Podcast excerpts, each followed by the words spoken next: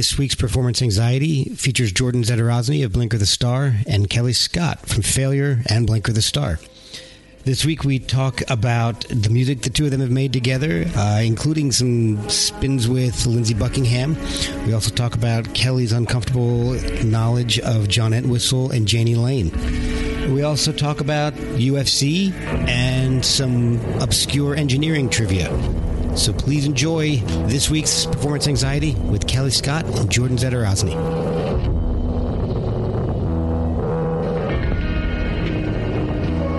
This is Jordon Zadorozny from Blinker the Star. Kellii Scott of the band Failure, and you're listening to Performance Anxiety. Oh man! You're not allowed to make mistakes. Right. Oh It'd man! like me erasing the first half of your new record as a, a, a, a Well, you know that story of Led Zeppelin 2 where the kid was in there? They had some kid in there engineering for Jimmy Page. No, it was Led Zeppelin 3. You know the beginning of uh, high in the middle of the night. Come on, man. Don't worry about it. Just press- Celebration Day, right? Celebration Day. Yeah. It sounds like a weird place to come in because there was a couple bars before that. Crossfade out of Friends. Celebration Day. Mm-hmm. The kid engineer guy erased the first couple bars, and you know what he did? Before anyone knew, he got up, left the room, and he was never heard from again. He never like reappeared in the industry. And any guys walked out the door, and he's like, "I'm done." Wow. Well, he was right. He was Did right. He anyone ever give his name? No, I, I don't know. It, it's in a couple of books. It's a funny story. You know who uh, a really good friend of mine is? Uh, uh, uh, this guy Evan Johns. He's Andy Of Johns. course, yeah. Oh, okay. Jim okay. Phelan introduced me to him at Largo. Yeah, he would probably know. Yeah, Oh man. Ethan. Ethan. Ethan is the one. He's Glyn's son, I know. producer, musician guy. I know. Then there, there's Evan, who's Andy's son. Oh, Crazy Who, who- did all their records. The, the, Who the produced the- story was like first couple. Um, all these bands. which one was it? The all these bands would hire Glyn and doing their drugs and getting fucked up and be really unreliable. So they would basically get rid of Glyn and hire Andy to do all their other stuff. Oh, jeez. Andy fucking partied. Andy actually died five years ago, still partying. yeah. Quite Remember- different than his brother. Remember the day Entwistle died? Did I ever tell you about how I used to have to call him about jerking off? That's what I was thinking about. No, well, you've never told me this, so I, I my first jobs in LA was uh, uh, basically like a quality assurance. Like people when they call those uh, sex lines, I the next day would have to call them back like really sensitively and make, Verify the credit card. Make sure it was them. Yeah, that used their credit card, and uh, it was usually their kid, or it was lost or stolen, or their wife would pick up the phone and Oh. grill me on what this was about, and I couldn't tell them. But I would have oh. time was living in Hawaii, so he was in a completely different time zone. So I'd have to call him at the same time every every day. you know, make sure that it was him jerking off on his credit card, and, and really nice and really just like, yep, yep, yep. This is already my favorite show. The dark ages before porn was accessible. Oh, oh man. Ana- analog days. Yes, the analog days of porn. Analog, analog telephone porn. See that that's an album name for you right there. The analog days of porn. That's it. Call it ink whistle. The, good, Yeah. the first song is on my phone. Well, the best was um, about two or three years later. The Who did a studio album. I was reading this interview with Pete Townshend at the time. The Interviewer asked Pete, um, "Was was John Entwistle missed on making this album?" Sadly, no. oh. Man, they're mean. They're mean to each other, aren't they?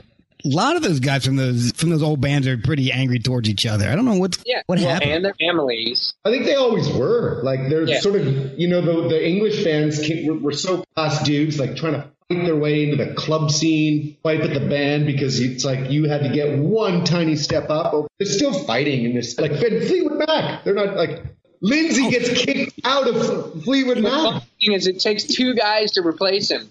That's insane. Yeah. I love, like, I think it's ridiculous being the biggest Lindsay fan in the world, but at the same time, I love that there's still drama. Like, that there's still still care enough to fight. It's still just not a paycheck. There's still egos. Like, Yep. Well, and the Davies, the Davies brothers are the same way. they won't get together in the same room. They can't do it. Yeah. That's crazy. It. That's- So, uh, so, Jordon, how did you worked with Lindsay? How did that all come about? Um, August Everywhere was made. I went out for lunch with Lenny Waronker, and they wanted to do another record. We loved it. Let's do another one. So went out for lunch, and he said, "Out of all the people that I know, I want to work with." And that guy And knows I- everybody. I just thought Prince wouldn't show up. So I said Lindsey Buckingham, and he said, "Okay, I'll uh, I'll give him a call next week." He hasn't been over to the DreamWorks offices yet. Out, he ran into him in a restaurant that weekend. You're actually leaving out the best part. I seem to recall that we were on tour and we got a care package to the hotel desk. Yeah, It was Lindsay basically demoing. Was it, it was like two of the songs, yeah. just like him Li- So guitar. Lindsay took. playing the drums on the side of the acoustic. I still I have them on my hard drive right now. I can play it in two seconds. Yeah, Lindsay took. Um, I did two demos at home. Demoed them himself.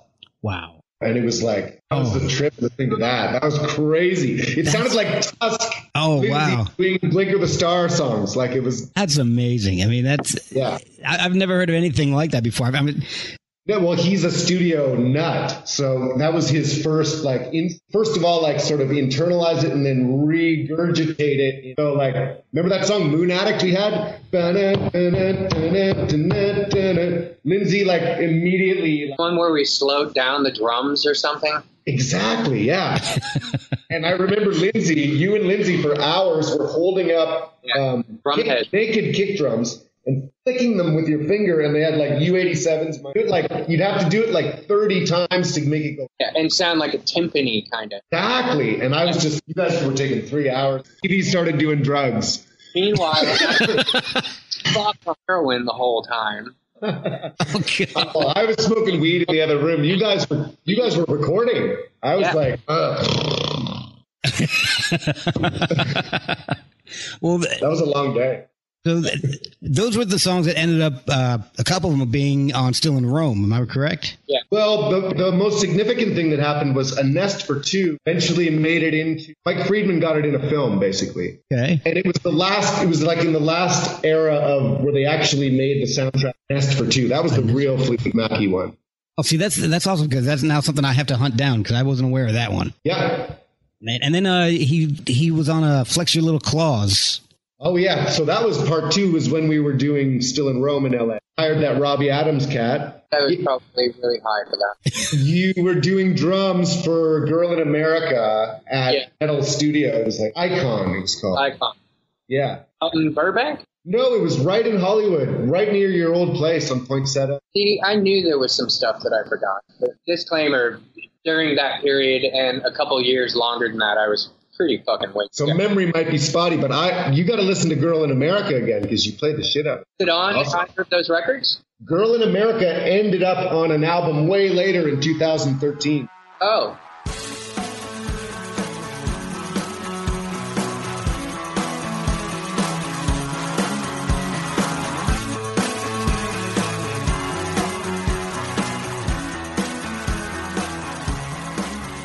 all right. For like I don't I won't pronounce my own album. Wait, wait, that's your album and you don't know how to pronounce the title? No, I don't. I heard people saying it many different ways, so feel Man. shy about it. Pronounce. That's yeah. Uh, wait, you have disclaimer to. though, I haven't done drugs in 14 years. That's a disclaimer. I don't know. Mark, that- what was your original question? I've forgotten. Um, oh, we were just talking about how you met up with Lindsay and how, how that whole relationship got started because he, he appears on at least two albums of, of Blinker the Star. Okay, so then yeah, so so um, Kellii and I did like part of Still in Rome up in Pembroke oh, in the winter. Then we took those tracks down to LA, and I hired this engineer to finish up a, a few tracks. Also, I had the run of John Fields, a producer. So there was kind of sessions happening all summer.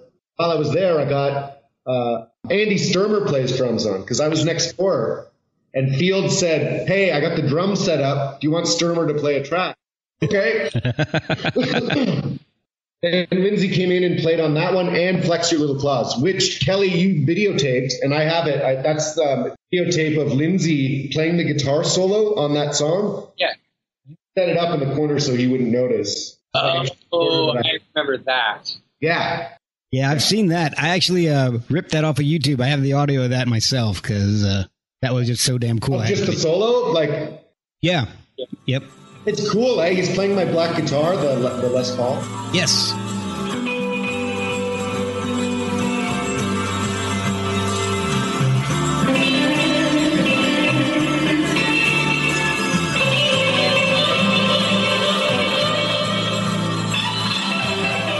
Oh, he, he didn't charge us anything? Yeah, he made really he made me really uncomfortable with his tell me what to do all the time. I know. Be lazy. Play something. That's why we yeah. brought you in. I wanted I wanted to sound like you. It's definitely sweet. Like that whole thing. Uh, never meet your idols. Yeah, he's not part of that. Oh, well, that's no. Cool. He Such will live cool guy. Expectation. So, Such a cool guy. Yeah. So speaking of him not charging you guys, I noticed uh, Kellii on your website that people can send music to you and you'll play drums on whatever they send to you. Yeah. So if I record the biggest piece of shit and yep. email it over to you, I can have the drummer for failure on my piece of shit tune. I will make one section of that piece of shit not a piece of shit. That's awesome. All right, I may have. I'm gonna. I have to start a GoFundMe for that because yeah. I can't afford you, but I'm gonna try to figure that out how to do that. Well, no, I don't know. My prices are pretty fair. oh, your your prices are good. I'm just really poor. so I, am not arguing that point. I think your price is actually quite reasonable. I just think that I have no money.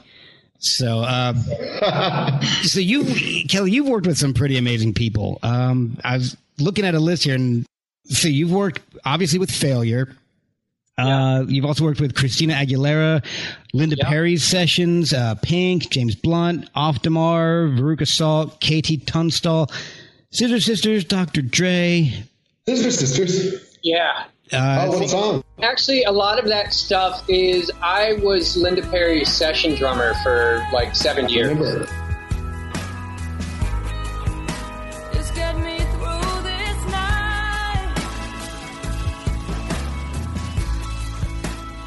Wow. So all of those records that I did, the Scissor Sisters, Christina, Pink, uh, uh, KT, Faith um, Hill. Majority of that stuff was Faith Hill, um, Dixie Chicks, like all of that was in her. I would go out there five days a week and play on records. Cool. Wow, man, that's amazing. That was a pretty mind blowing gig. That's a fun life. Well, I, am a huge Linda Perry fan. I have been since Four Non Blondes, and I was always disappointed they never came out with it with that second album they started. But they uh, tried, it didn't work out. No, no. Unfortunately, I got a chance to see him live at the Stone Pony back uh, what Whoa. early mid '90s, something like that. So that was really awesome. Things, uh, uh, I think things change a little bit when you've got one person in the band that's famous. Uh, others sort of uh, need to do it for whatever reason more.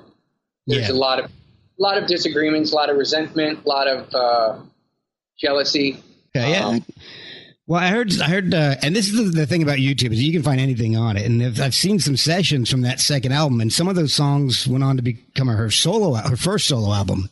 Yeah, and uh, yeah. That, that, was a great album. I, I, thought that was really underrated. There was some cool stuff on there. She did that with uh, uh an old friend of hers from San Francisco that has this cool band from the desert. They're like kind of the precursor to uh, Queens of the Stone Age and all that stuff. They're like the guys that they look up to. They were uh, um, them and Goss came up together. Okay. Oh, cool. Um, what are they called? Uh, they have kind of a funny, weird name. Um, Where were they from? Uh, they were from the desert. Him, okay. him and Linda became friends up in San Francisco. He lived up there for a time, but he's the drummer for this band, this desert band. Mm-hmm. Um, the two of them did that solo record together. Okay. Okay. Yeah. That was when I, I looked at the, your list of credits and I thought, oh, it's funny because when I think of of your work, I think mainly of Failure and, and Blinker, and I don't, I didn't really think of you as a, and I guess maybe just because I didn't really know, I didn't think of you as a yeah. session drummer. and uh, it there's so many different styles here. Is it difficult to switch from one to another depending on what session you're doing? I mean, it, it definitely, on my part, it took a little bit of. There was definitely a learning curve to get out of being just a rock drummer um, and being able to play, you know, just a lot softer Okay. and sometimes more intricate and more studio-y. Studio-y and live is completely different. Oh, okay. Uh, So that took a little bit of time to develop. Um, I could always play different styles of music. Um, it just took a little time to develop, not playing them hard. Did that work well for uh, doing the sessions with Dre? Um, Dre's was really easy. His session was actually for that record that just came out. Me and a 72 piece orchestra did uh, uh, A Change is Gonna Come. You know that old Sam Cooke tune? Yeah, yeah. Yeah. Is the engineer that originally engineered that at Capitol in the big Whoa. room. Wow. Whoa. Um, and basically, it was like the first minute, 30 seconds of that. It was literally the, the session time was booked for 45 minutes. So you had to set up, and we ran through it like once or twice, and the session was over. Wow. Yeah. And Jeez. Dre- Old school. There's actually, you know, that movie that they just made? Uh, uh, Dre and uh, Jimmy Iovine? The one that was Oh, on yeah. Okay. Yeah, yeah. it's, it's a five part series. So I'm watching the whole thing. And on the fifth day, the very last scene, video camera go into the Capitol building, and there's the orchestra, and it's going to the left side of the orchestra, and it's almost to me, and it ends right there. Ah! oh, of course. Oh, of course. almost, that's the story of my life. Almost. Um, I've heard that. A, I've heard that a few times. That's uh, the story of my life too. I almost did something with it, but we'll get there one of these days. I'm, I'm the anonymous. Well, well, not too much. Not to all right, not to guys like me because uh, and here's this is what, what I thought was really cool. I was a big failure fan back in the early '90s. I love. I didn't. I started off with Magnified, and uh, I, I'm a completist. So if I get a record I like, I'm gonna find whatever whoever was involved in it, and I'm gonna go find everything that they've done. And so I, be, I was I was a huge failure fan. So I I saw that it was Ken, Greg, and you. And I was like, all right, these guys are really good. And I would go to this uh, th- this record store, and I would just start. I'd be there for hours looking at records. And I put I picked up uh, Bourgeois Kitten by Blinker, and I said, you know, that sounds familiar for some reason. I'm not really sure why. And I picked it up.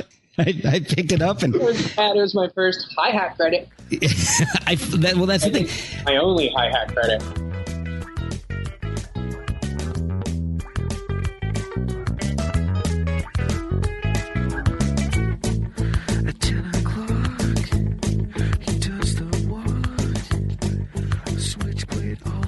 I flipped it over and I and I saw the credits. Uh, may, gosh, it may have even been an open copy. Uh, I just opened it and started looking through the credits, and I saw Ken Andrews and Kellii Scott. And I'm like, all right, I'm getting it. And that's how it became a. That's how, Played on that also? yeah, He Ken. played drums. Greg played on it too. I But think- drums. I think he played drums. That's may, that's maybe I know. Yeah, Jordon seems to be frozen here. Oh, my, my hand's enormous. Uh, well, anyway, that's that's uh, that's how I became a Blinker fan. Oh, we lost we lost him. Yeah. All right, all They're kinds. Of, just now getting internet. They haven't worked out all the things talking about sports. not at all. Good. That's that's my I, other. I, I like UFC. Oh, really? Yeah, I'm a I- big UFC fan. Man, we should have you on uh, our other show when we when we. Uh, Watched the fights last night. Do you watch the fights at all? no, I, I haven't gotten into it. It's uh, Uh, I got. Dude, it's the best. I'm Those still. guys are going in there and killing each other for a couple grand. Jeez. Oh, hey. Like to me, that's what sports is about. You're out there like swinging at a ball or throwing a ball, and you're wearing fucking fifty pounds of gold chains. Hey, can you guys hear me? well, I can hear Yeah. you. I can't see you, but I can the hear you. Video isn't on. Oh, what do I have to do? Is there a button? Uh, yeah, yeah. there's a video. Yeah. I- Talk to my There QA guy. There we go. Woo! Yeah, stay lean back. That your my screen because it's a double screen. It's chopping your head off and it's freaking me out. Oh, really? Yeah, it's like dirty deeds or something. Oh yeah, there I we got go. my I got my Tom Selleck on today. I've been really into these. Jesus. You know. Well, we were just talking MMA, so uh, so Um, oh, so when you got cut off, Jordon, we were talking about didn't Greg play drums or something on Bourgeois Kitten? Yeah, it was Ken's idea. I think Ken was like, I might have said like, oh, I want it to be like My Bloody Valentine or something, and he's like, Greg was a little out of shape though on the drums. I Yeah. remember like, so how did you meet up with Ken and everybody in Failure? Mike Friedman. Yeah, Michael Friedman. He uh, was Jordon's manager at the time. We were up in Canada in the early 90s with Tool, and uh, him and Melissa Auf der Maur came down to the show. And we hung out, like went to a party at his place. Um, and uh, yeah, him and Ken stayed in touch. And when he started working with Jordon, um, he gave a ring and, and asked if he wanted to work with you. I remember we went and saw Jordon. They were coming into town. They played at the whiskey, and we all went down and saw him. Yeah, I remember that. Yeah, well, yeah, we were all we were all pretty young and innocent back then. back then. Yeah, we all were. We all weren't, no. It feels like you were. But I remember that night very, very well. Like I remember um, coming up because Mike, my manager, gave Ken a cassette of for the demos of the first album or, or the first album, the first Blinker album. Ken was like, "Oh yeah, this is cool. I can get into this." But when we came out to LA, these guys were all at the show. All the failure guys and Dave Diamond hung out, and then someone suggested, "Well, why don't you go in the studio and do a demo?" Okay. So we went up to North Hollywood with the touring band. Remember, it was the same place Lee Aaron had worked in. We were like, "Oh, cool." But that's how we all met. And then within um, here, I was out there recording, and at the Oakwoods, yeah, You remember Michael Blue? of course, yeah. Michael Blue stayed up there, and we used to take those big uh, mirrored doors off of I the know. clock. Weird Australian guy that would bring up mounds of coke, and we would make these lines, these six and a half foot lines, from one end of the mirror to the other, and we take, you know, the cardboard piece that keeps your hanger straight on the bottom. Yeah. I remember that show. You guys were you guys did the show at the um, Viper Room. Yeah. A room uh, full of models. I remember. A room Yeah, they bust in. His wife owned uh, this like uh, hoity-toity uh, clothing company, St. John's, and she modeled in, rented a bus, and modeled in all of these gals that worked for her. Bought us all these like three-piece suits and pocket watches. And He ridiculous. was footing the bill for everything. Like, Yeah. remember, Well- remember his album? my idea. I was like, we got to look like we've already made it. Look and act like you've made it, and the ascension will be quick and easy. You know what? He writes, he's written a bunch of massive hits for people. Oh, I'm not surprised. He owns Fleetwood Mac's old studio out in the valley, out in Ventura. Uh, the Not, one that uh, owned? Rumbo. No, the one their manager owns. Oh, okay. um, uh, called. Uh, anyway, he bought that place, like writes Colbie Caillat and like all the you know, not top, but he's he's had a few number one or top ten hits over the last Yeah. years. I just remember going to parties with him and we're all wasted, but like the acoustic guitar would, would come out. Michael Blue could play any Paul McCartney and or Wings song, start to finish, perfectly on the acoustic guitar and sing it perfectly. Oh, Like Yeah. any obscure Wings song, like "Arrow Through Me" or whatever, whatever you could throw at him, he just, he could do it. And Squeeze, Exactly. Yeah. In- he knew his serious English pop. That's for sure. yeah. wow. Didn't he meet her when he was like playing in the pub in Aspen? No, he had a jo- oh, actually yes, I think Yeah. he did. He was just Um, playing. He was just an English guy. Yeah, and he meets What he Miss did. World. and then she bought him a house with a Les Paul shaped pool. Oh, jeez. I remember he would show up at the Wilton House, you know, this like sort of rundown ragtag house of Hollywood misfits that, you know, everyone's got like 200 bucks. Innocently enough, he'd just go, hey, who wants to see my car? It's fucking awesome. Like, like a kid. It was so great. Just was like, he wasn't even showing off. He was just in a good mood. He was enthusiastic. All right, so Failure. Let's go back to failure for a second. Failure put out. Well, the first album was really good, but the, but Magnified and Fantastic Planet were incredible. And then you guys took a, an enormous hiatus. Woke up for a very long time. yeah. So, uh, what was the impetus for getting back together? How did that all happen? Uh, Ken and Greg had children, and they started hanging out again. Uh, usually, that breaks bands up. I think. They had children during the breakup, okay.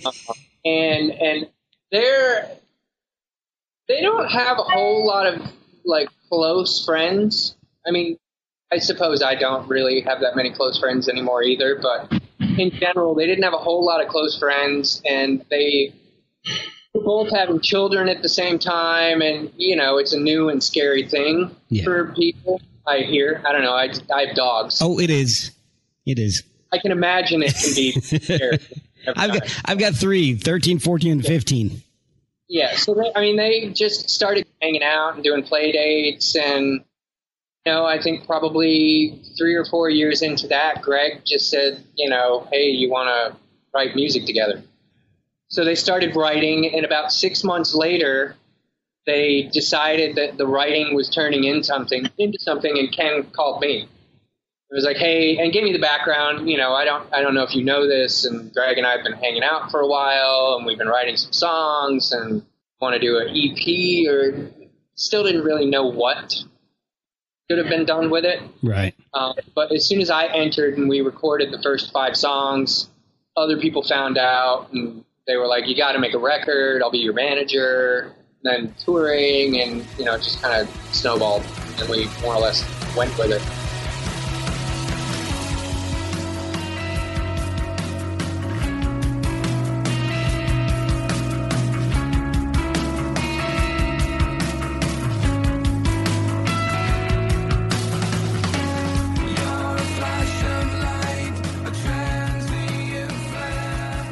Guys are recording. Um, are the songs and, and I guess it's mainly more for you, Kellii. would- Are the songs pretty much completed, and they tell you what to do, or they saying, "All right, just here's what we've got. Do what feels the, right." the, the music for the most part is completed.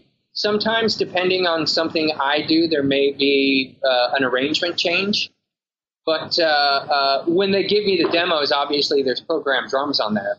Definitely a guideline. Okay. Um, you know, sometimes it's pretty close to like what I would actually play. Um, but no, there's there's no one going, hey, you got to play this or you got to play that. Do you get like um, a, a writing credit for that kind of stuff? the song, it sounds like a song. You know, it's not like I'm going, oh my god, why did they program this? I start have to go about like rewriting a bunch of stuff. Um, I just more or less play it the way I would play it, like a drummer. So do you get writing credits for stuff like that, or Yeah, that's well, that's good. I- I know I, I've been looking at I look at old credits and you look at uh, like uh, I don't know Beatles stuff and you see you know, it's all Lennon McCartney, Lennon McCartney, and you know Ringo had to work on some of that stuff and make it make the drums his own, but he didn't get any writing credits. So I'm just wondering if that's a common practice. You know what? I, I don't know how it worked in the Beatles, but I imagine Ringo may have been told what to play quite often. Ringo's just a puppet. I, I, I agree with you. He still should have gotten some publishing because he's Ringo fucking Starr. Yeah. And nobody else, just by him playing on those records the way he played, they become a Beatles song instead of uh, John Lennon or Paul McCartney's solo album. So I'm I'm more of like the Led Zeppelin school, where when you look at one of their records, like everyone gets credit. Yeah. even though you know Page writes the song, but then they jam it out and arrange it, and Yeah, like they gave they gave Bonham a, a songwriting credit on Kashmir just because groove was so integral to the whole vibe of the track. but hon- honestly, in the previous incarnation of failure, I uh, going back to like we were green and didn't really know. I didn't know that I was supposed to ask for credit. I was just very happy to be where I was. Okay, so I, so I didn't realize that would be something you would have to ask for. I guess I never thought of it that way. Well, when you're when you join an already established band that already has two writers in the band, and that's kind of how they've been doing everything for several years. Um, yeah, at some point you kind of have to speak up and ask for it. I guess I want to ask Jordon uh, this, this question here. How, at, at what point you you put out some some really great albums, uh, especially the, the last one, Eight of Hearts. That's a that's a fantastic album.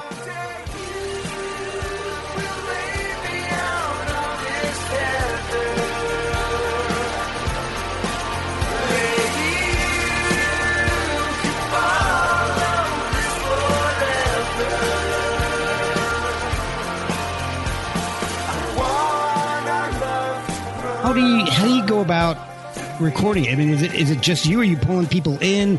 Um, and uh, at what point do you realize it's ready? It's especially when because Blinker the Star, it, for mo- for all intents and purposes, is you. So Yeah. I mean, I imagine if it was me, I could, I would be working on it and working on it. I could, I could go through the entire thing and never actually finish it because I would always be working on on one album. How do you get to the point where you say uh, it's done? I got it. It's, it's, I'm releasing it. Well, let, let me just give you the most recent example. Today I finished a song. I started it six months ago.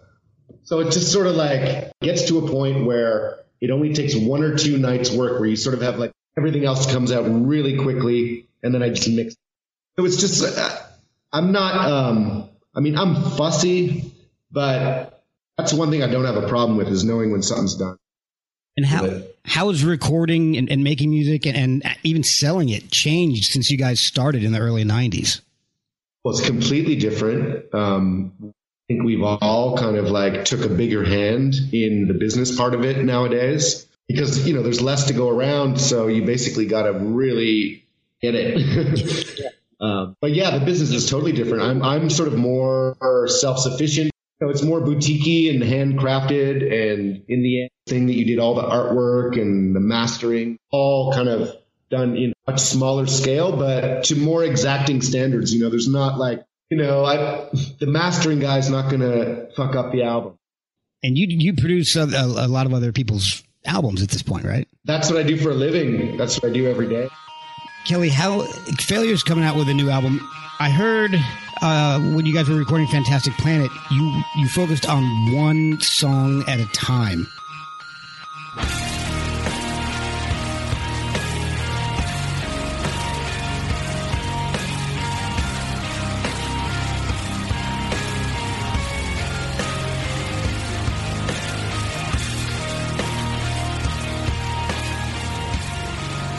The last record like that also.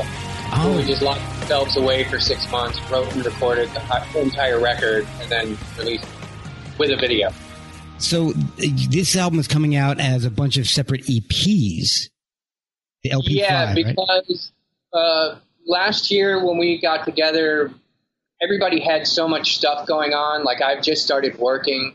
Um, my uh, uh, my wife was working up until last year, and uh, her job went away. And I was just kind of like, well, why don't you? I mean, I can't imagine what it would be like to love something and always have to work a nine to five job and never really get a chance to do it wholeheartedly. Oh, I can tell you exactly what that's Yeah, so like. I- stepped up. I had an opportunity to get this job, and you know it was for the both of us.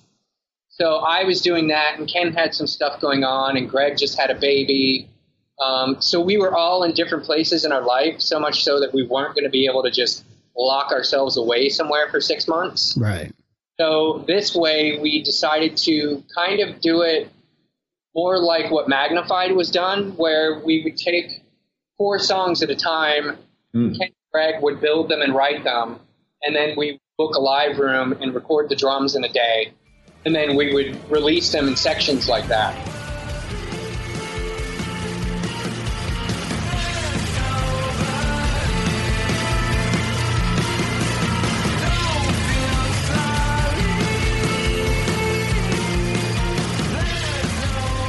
We started with coming up with uh, the, the concept is we came up with the entire album artwork uh, in a way that we could split the artwork up into four pieces. So each release has a section of the artwork, a section of the title, and a section of the music. Whoa. Oh, When you put them all together, you get an entire record. The fourth installation, obviously, being the physical record with the physical and completed artwork and title. So there'll be a finished track listing of all 12 or whatever songs. Yeah. Yeah. and all the each EP has its own artwork. So when you put the all all four of them together, you see the full album artwork um, with some stuff filled in that you only see if you have the albums, and it like builds an entire picture. My next question for you is I- I've been, looked at some of the old videos uh, from Failure. And all. Is it hard to drum in a button down shirt? Um, uh, what what video is that? Oh, shoot. I was watching it yesterday. I got to remember which one it was. I'm not sh- uh, I have to, I Oh, can pull it up, but It's stuck on. That's one of the only videos where I'm wearing clothing. Yeah, you guys had a you guys had a clothing person on set. Kellii's not wearing that to the bar. yeah. It was fine for a video. I would never play something like that live because just from all the sweat, it winds up becoming like four to five pounds heavier. So by the time you're 30 minutes into a set, you're like fucking slugging around all this, you know, I think they I think they had you in a button up too in the below the sliding doors video we did in Vancouver. Yeah, that video was so cool. See, That's so cool. I know you look great in that. I did the let go of the mix, and they were like, "Wait a minute, we got that. That was cool." That was the best shot of the whole thing. Yeah.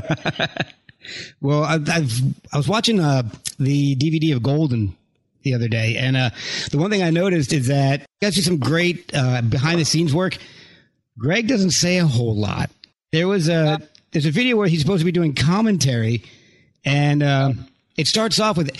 Yeah, this is uh, the video, and it may have been stuck on you. Or this is the video for stuck on you, and then five minutes later, he's like, "I hope you enjoyed that," and that was That's the humor. that was pretty Greg. much it. That was all. that's, that's, that's definitely part of it. Is there is there a lot of humor in failure? Because it doesn't always come across. Uh, You know, Ken seems to be and, and Greg both seem to be very serious.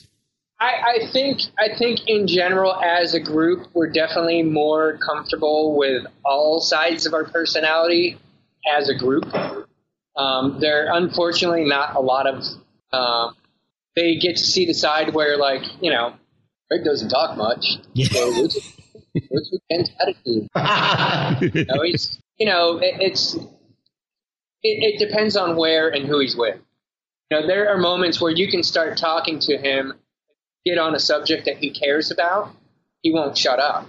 yeah, I've seen that. It's the same way. It's it's just a matter they they um like I'm really easily induced. Now I grew up moving around a lot, so like making friends really quickly part of my DNA. Right.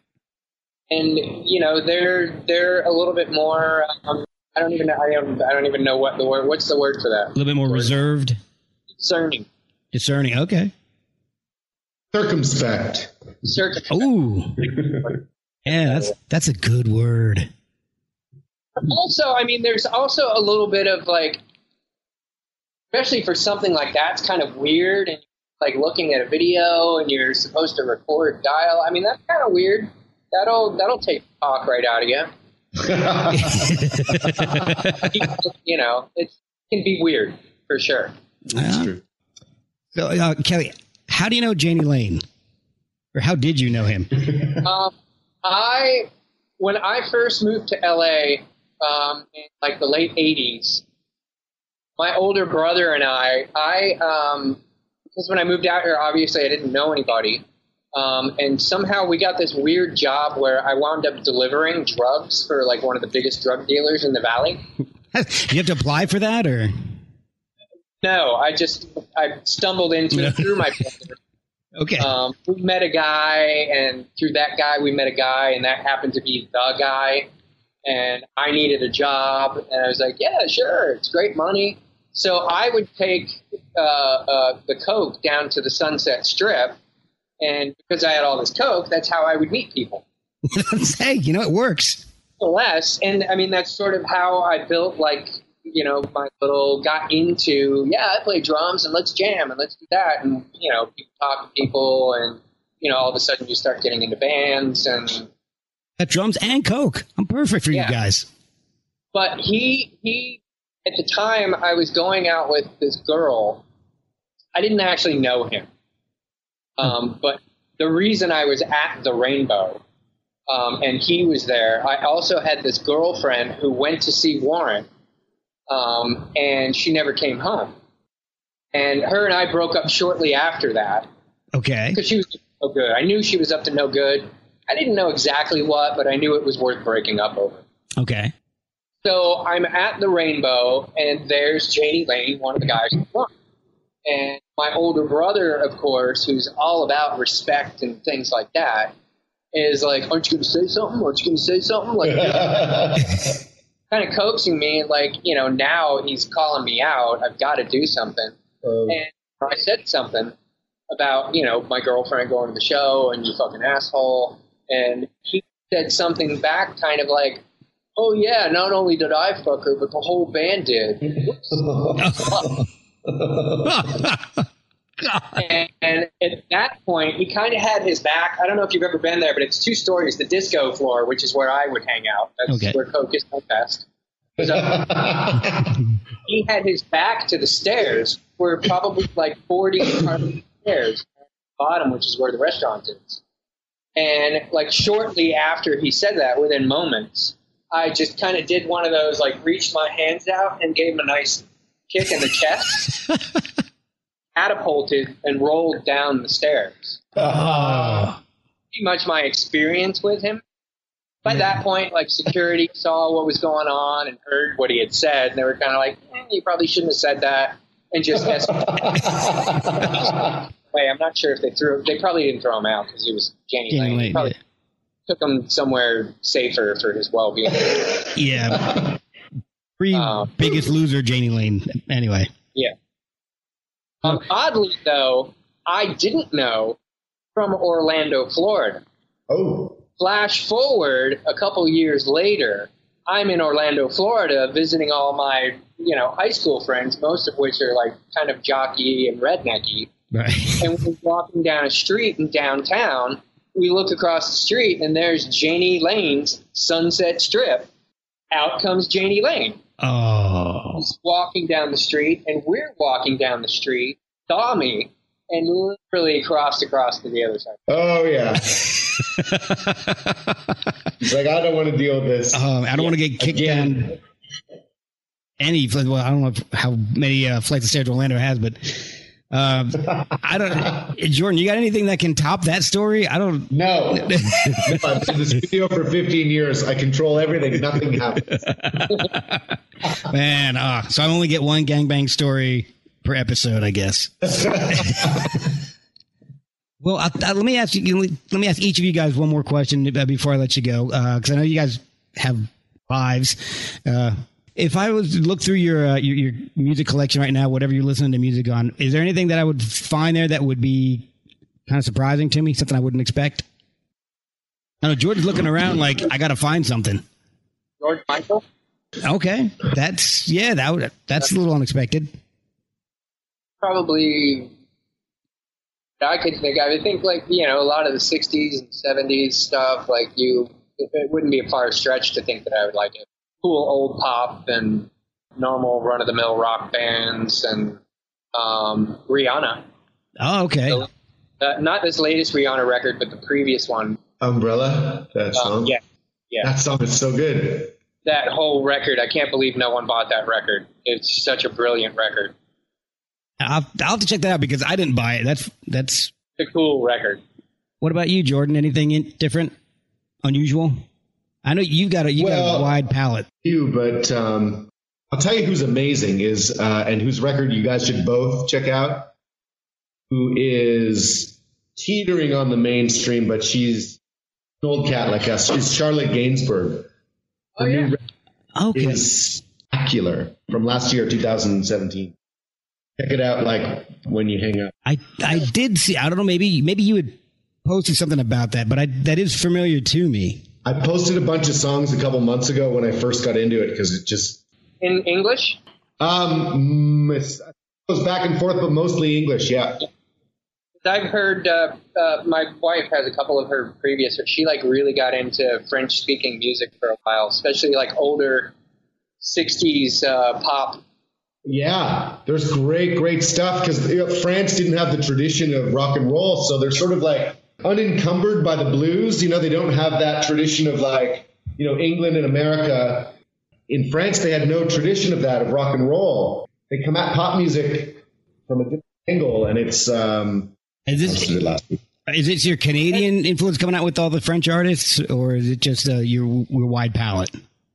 Well, my girlfriend's Quebecois, so I definitely am speaking. All right. Well, I, you know, I just did think of one more question I wanted to ask you, Jordon, that I, I had forgotten about. Is it tough to run a studio with two kids?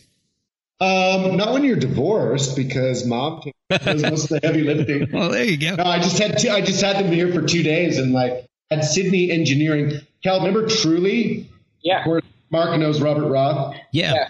So uh, Robert has a new band called Little Spirits. Amazing. My Bloody Valentine meets Patti Smith or something. He asked me to play drums on a track last week, and sent a text just as I was just about to go out. My kid was on the tractor outside. Saw this message, and it was like, "Oh, I, I saw on Instagram you have your drums.